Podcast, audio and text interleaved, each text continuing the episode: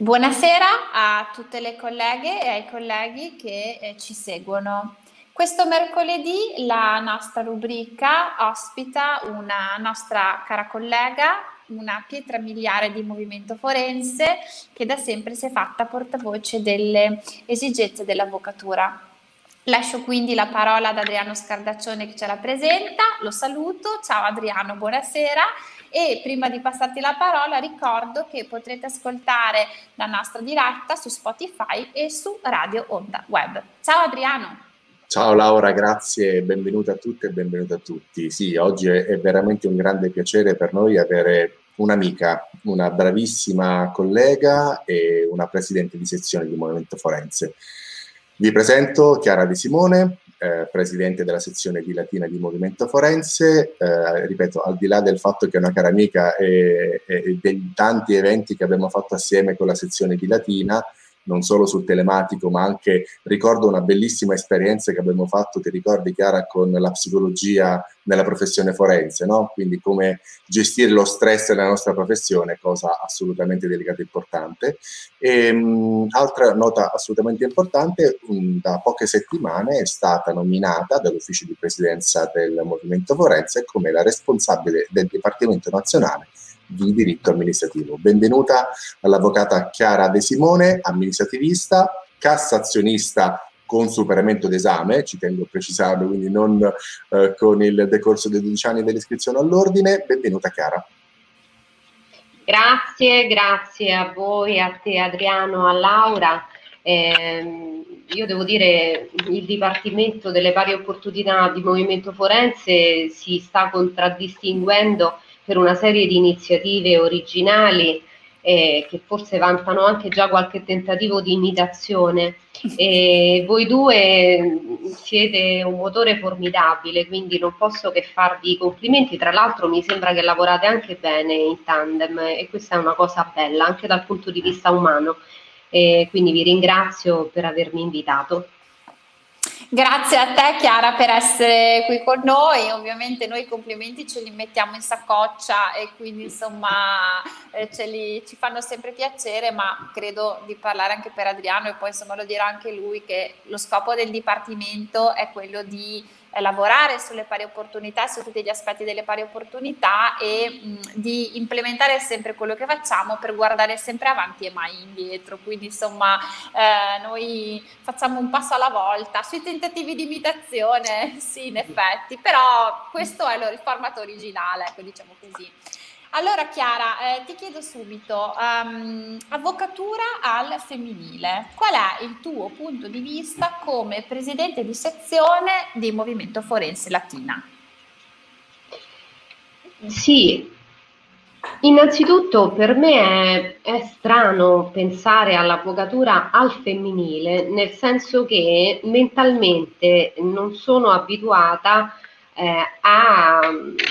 a considerarla al maschile o al femminile. Probabilmente è un fatto di educazione, nel senso che io vengo da una famiglia in cui siamo due sorelle,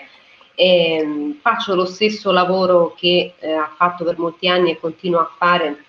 mio padre, quindi eh, non c'è mai stata molto questa distinzione uomo-donna. Eh, ed è una distinzione che io stessa nel momento in cui mi rapporto anche ai colleghi eh, sono sincera, non percepisco, nel senso che per me è totalmente irrilevante sia a livello di approccio mio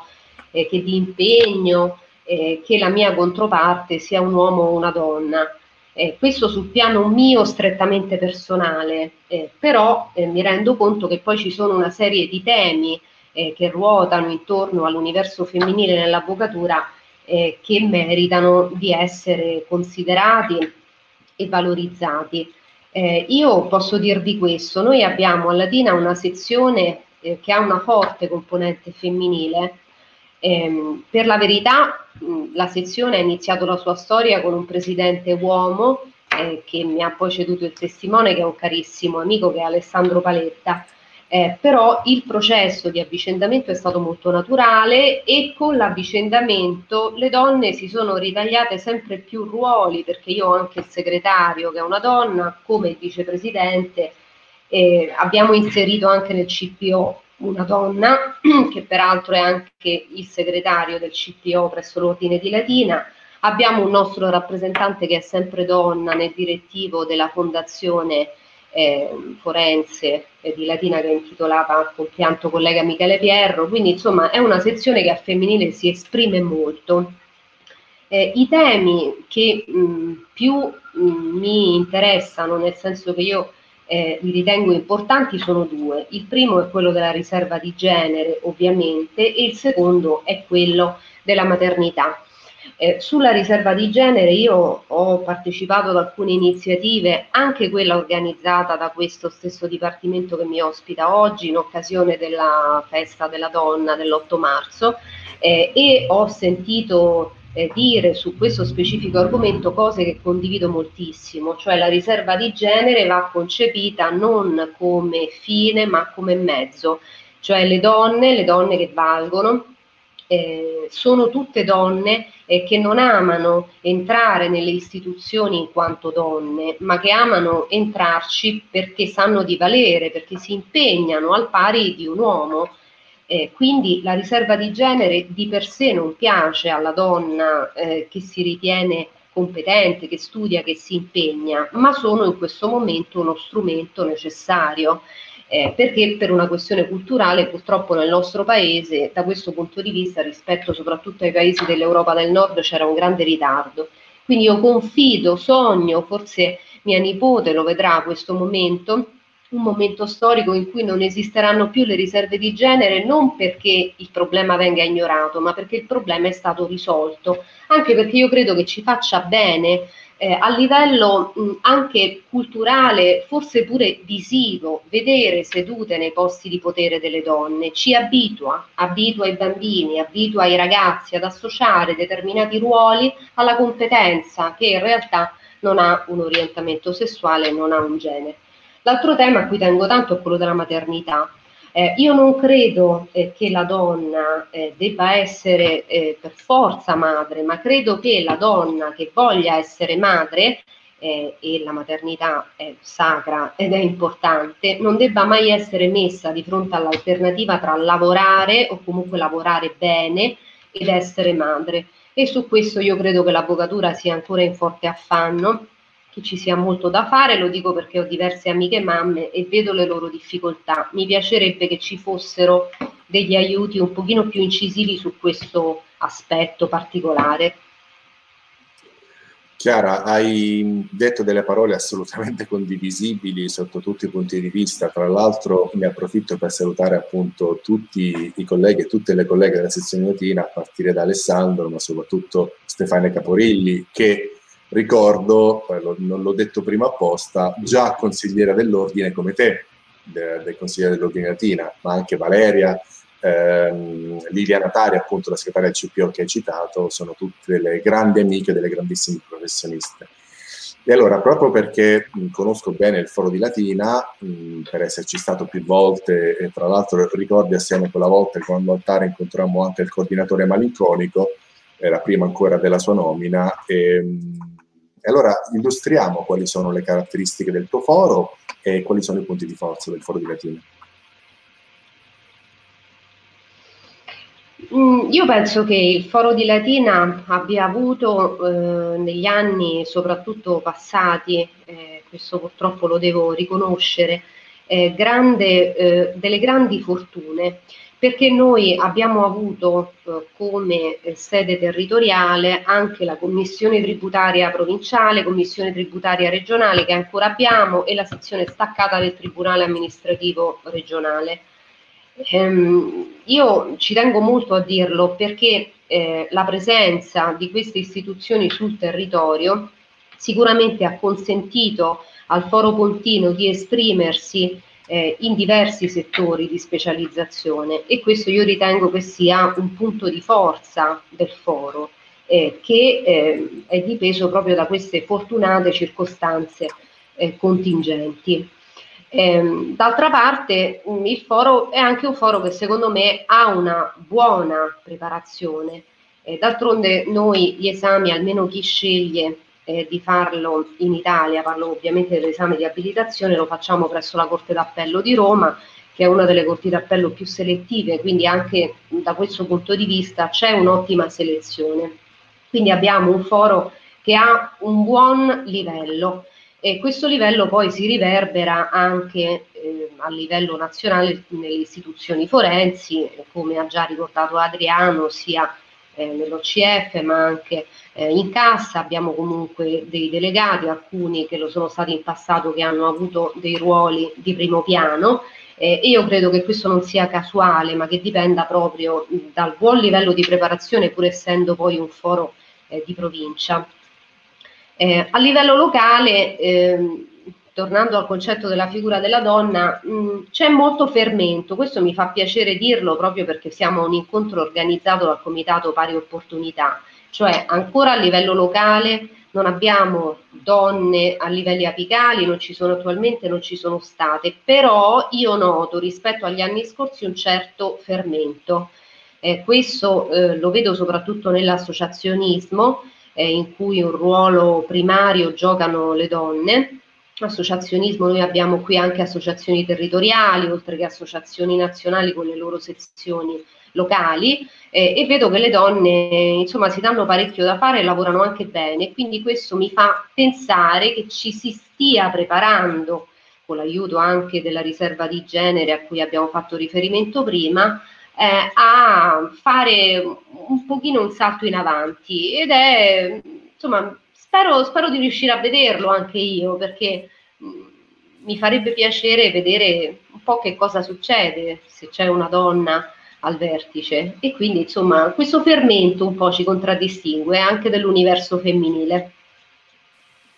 Beh, il fermento è sempre foriero di novità, quindi eh, chissà che siano tutte positive, con magari delle colleghe che siano anche spronate a um, affacciarsi al mondo della politica forense e alle istituzioni, perché poi magari alle volte non manca solo l'occasione, ma manca anche un po' la consapevolezza di poter ricoprire questi ruoli. Questo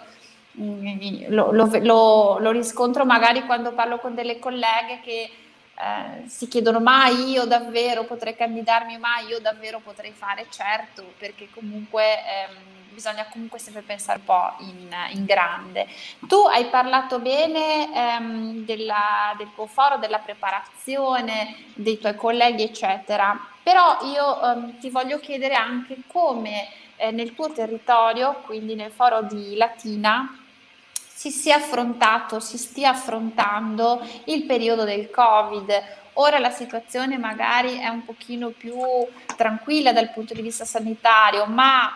per quello che abbiamo sentito anche dalle altre presidenti e, e da tutti i colleghi e le colleghe che abbiamo sentito in questo periodo um, della nostra trasmissione, um, ci rendiamo conto che uh, l'emergenza non è finita, nel senso che al netto della emergenza sanitaria c'è anche un'emergenza un po' della giustizia e del modo di amministrare la giustizia e del modo anche di svolgere la giustizia. A Latina come funziona? Come il foro di Latina sta affrontando il, questo periodo? Eh, il foro di Latina, come eh, penso tutti i fori d'Italia, ha avuto inizialmente eh, un momento di grande shock, anche perché purtroppo inizialmente ci sono stati casi che hanno interessato alcuni uffici giudiziari, quindi siamo stati tutti molto spaventati. Ehm,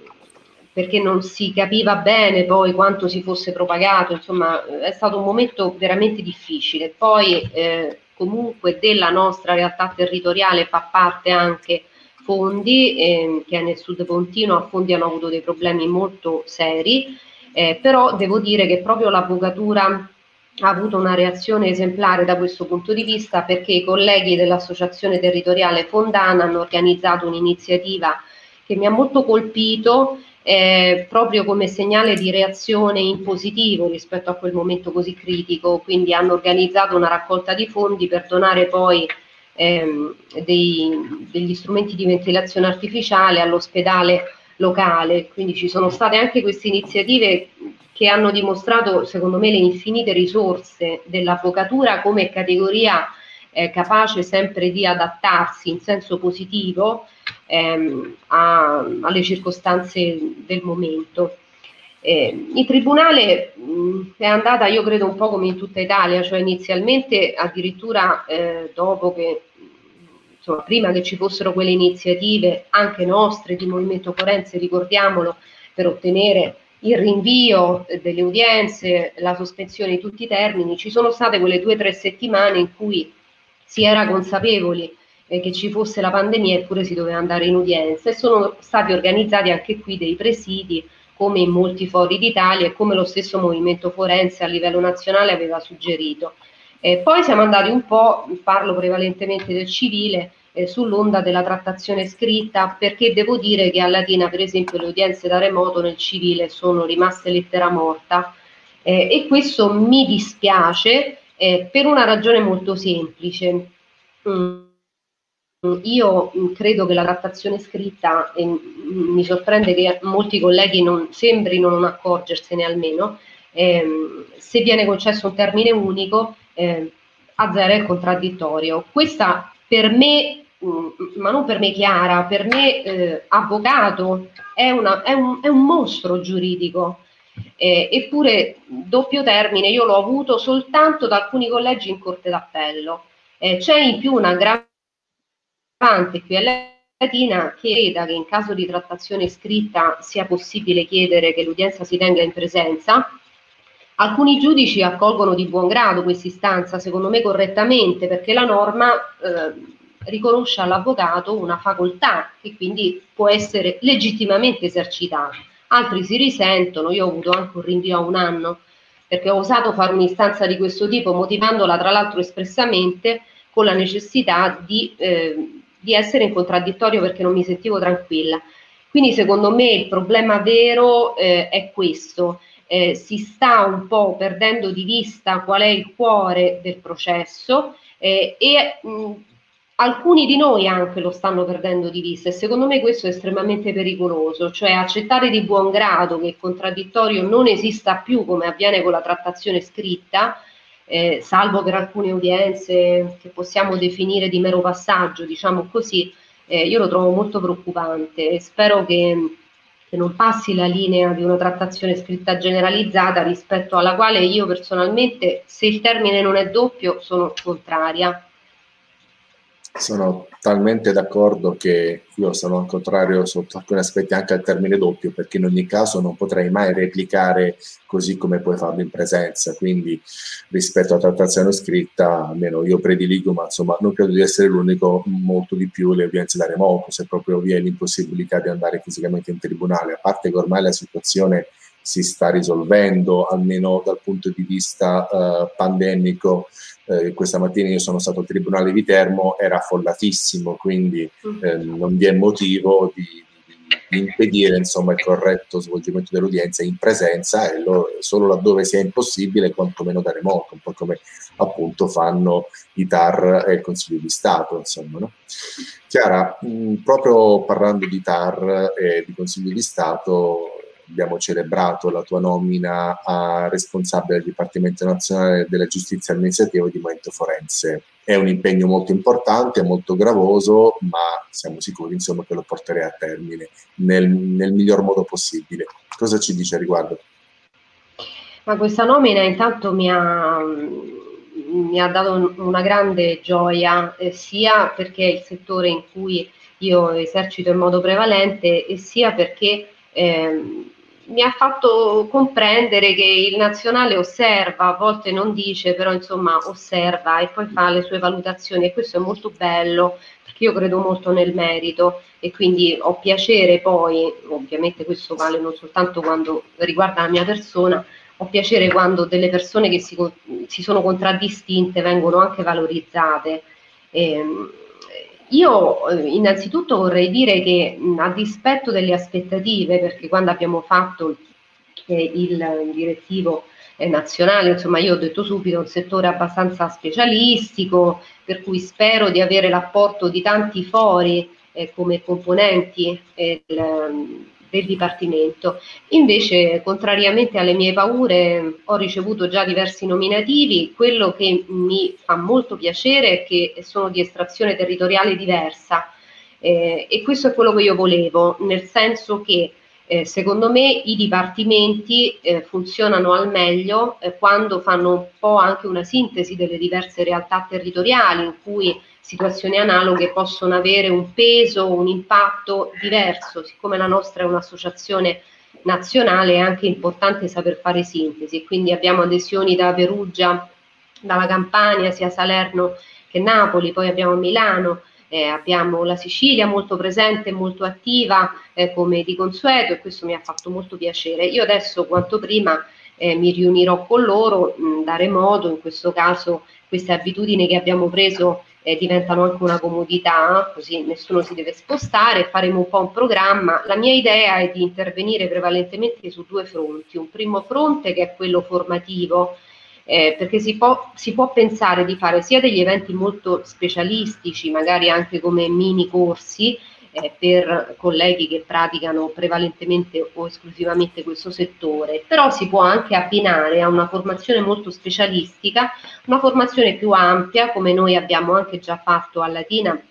che facemmo un convegno proprio al TAR organizzato con il TAR Latina sulla tipologia di azioni nel processo amministrativo, proprio nel tentativo di dare una prospettiva eh, la più ampia possibile anche a chi magari pratica prevalentemente altri settori. Quindi vorremmo fare anche mh, eventi di questo genere, almeno questa è la mia idea, poi ne parlerò con gli altri del Dipartimento, eh, anche perché in questo momento molte misure eh, eh, che sono state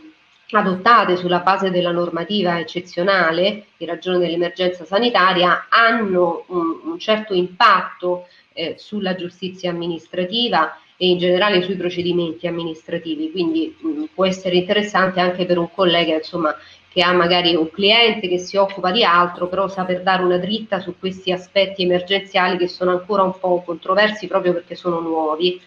eh, poi l'altro versante di cui sicuramente ci dovremo occupare come Dipartimento è quello politico, che la giustizia amministrativa secondo me è una giustizia che, almeno se paragonata alla giustizia civile, funziona. Eh, anche nel periodo emergenziale Adriano lo ha ricordato, ha dato buona prova di sé perché le udienze da remoto si fanno e io continuo a non capire perché non si possano fare nel civile. Eh, però mh, diciamo il grande problema resta soprattutto l'accesso alla giustizia amministrativa, particolarmente nella materia degli appalti che ha dei contributi proibitivi. Eh, questi contributi abbinati con una tendenza a liquidare spese di lite eh, minime o addirittura compensarle eh, possono rappresentare un problema perché poi è difficile far capire alla parte che anche se ha già pagato 6.000 euro per esempio o 9.000 per un appello ehm, le spese diciamo le deve pagare di suo perché non c'è un rimborso che copra almeno i minimi tariffari ecco quindi incidere su questo io lo trovo interessante. E poi incidere e su questo voglio capire anche qual è la situazione delle altre realtà territoriali su questo progetto che è sempre comunque in agguato di soppressione delle sezioni eh, staccate che io ho molto a cuore perché noi a Latina abbiamo una sezione staccata eh, rispetto al quale io penso dovremmo tentare quantomeno di frapporci facendo leva anche sulla politica perché queste sono questioni di politica in senso puro però Movimento Forense è un'associazione che si interfaccia molto e molto bene con la politica quindi io penso che anche da questo punto di vista grosse difficoltà non ce ne saranno. Quindi ecco, insomma, per, per, chiudere sul Dipartimento ci riuniamo a breve, io dirò queste cose, ma sono sicura che sarò travolta eh, dalle idee degli altri componenti perché li vedo veramente molto, parte molto preparati, qualcuno mi ha anche mandato un curriculum, ma anche molto desiderosi di contribuire. Questo mi ha fatto molto piacere.